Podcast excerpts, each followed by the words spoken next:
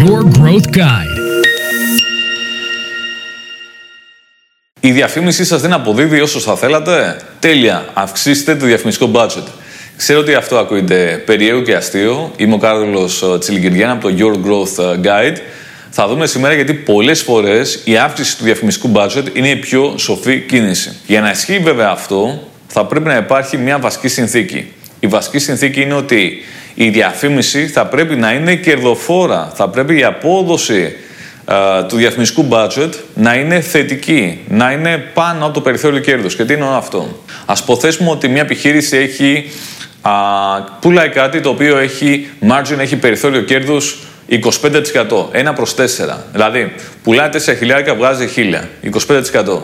Στην περίπτωση αυτή, για να θεωρήσουμε ότι η διαφήμιση είναι κερδοφόρα, θα πρέπει η απόδοσή της να είναι τουλάχιστον 4 προς 1. Το αντίστροφο δηλαδή. 4 προς 1. Και έτσι μπορούμε να πούμε ότι, α, ναι, η διαφήμιση είναι κερδοφόρα και ναι, αξίζει που τι κάνω και πρέπει να επενδύσω σε αυτό. Αν η απόδοση σε αυτό το παράδειγμα ήταν χειρότερη από 4 προς 1, ήταν π.χ. 3 προς 1, τότε δεν έχει καμία με καμία ελπίδα, θα πρέπει να γίνουν κάποιες σοβαρές αλλαγές στην προσέγγιση. Πάμε να δούμε τώρα για ποιο λόγο πολλές επιχειρήσεις θα πρέπει να αυξήσουν το budget έτσι ώστε να πιάσουν τουλάχιστον το νεκρό σημείο. Τι σημαίνει νεκρό σημείο; Α το δούμε αυτό με ένα παράδειγμα. Έχουμε μια επιχείρηση. Αυτή η επιχείρηση για ό,τι κάνει ιντερνετικά έχει ένα, α, ένα έξοδο, ένα πάγιο έξοδο που είναι γύρω στα 500 ευρώ το μήνα.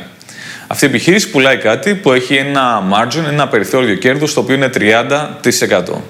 Τρέχει λοιπόν διαφήμιση, βάζει 1000 ευρώ το μήνα στη διαφήμιση και αυτή η διαφήμιση υπολογίζουμε ότι έχει μια επιστροφή η οποία είναι αρκετά καλή. Είναι 5 προς 1 αυτή η επιστροφή. Δηλαδή είναι πάνω από το 1 προς 30%. Είναι λοιπόν κερδοφόρα αυτή η διαφήμιση.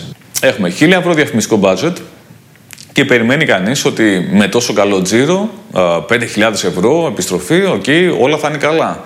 Κι όμως, πάμε να δούμε για ποιο λόγο δεν επαρκεί αυτό το διαφημιστικό budget και θα πρέπει να αυξηθεί. 1000 ευρώ διαφημιστικό budget επί 5 που είναι η απόδοση μας κάνει 5.000 ευρώ μεικτό. OK. Okay. 5.000 ευρώ επί 30% περιθώριο κέρδους, margin, μας κάνει 1,5 χιλιάρικο.